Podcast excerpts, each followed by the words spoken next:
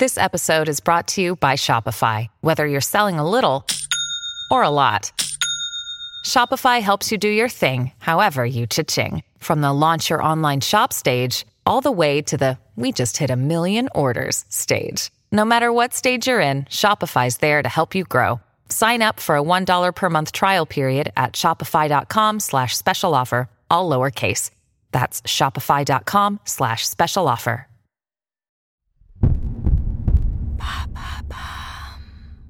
La discrimination au logement existe-t-elle en France? Merci d'avoir posé la question. La Fondation Abbé Pierre tire la sonnette d'alarme. Dans une étude publiée le 21 mars 2023, cette dernière s'attarde sur les discriminations raciales lors de la location de logements sociaux. Elle estime que seulement un quart des guichets répondent positivement et de manière égale à deux demandeurs de logement, l'un avec un nom à consonance française et l'autre à consonance étrangère. En prenant en compte tous les types de discrimination, genre, orientation sexuelle, antisémitisme, etc., SOS Racisme estime dans un rapport publié en 2019 que 87% des bailleurs de particulier à particulier établiraient des préférences à caractère discriminatoire. De plus, dans la même étude, 68% des agences immobilières ne filtreraient pas leurs annonces discriminantes.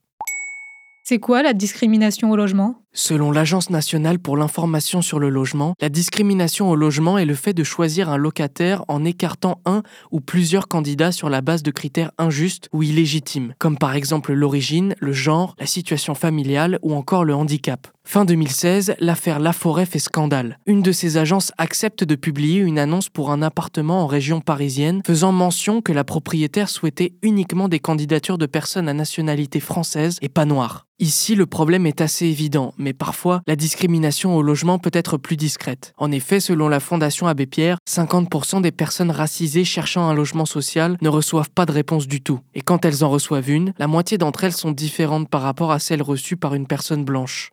La discrimination au logement est-elle légale?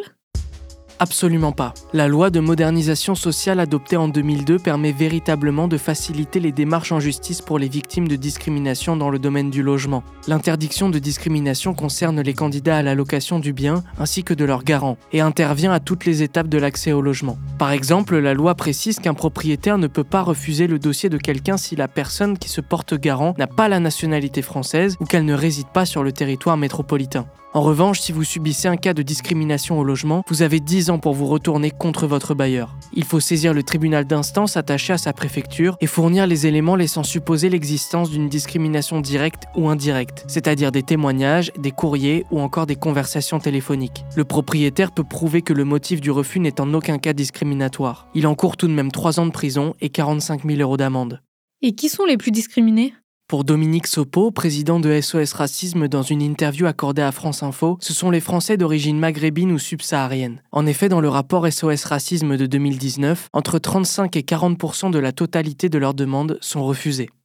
Voilà pourquoi le racisme au logement existe en France. Maintenant, vous savez.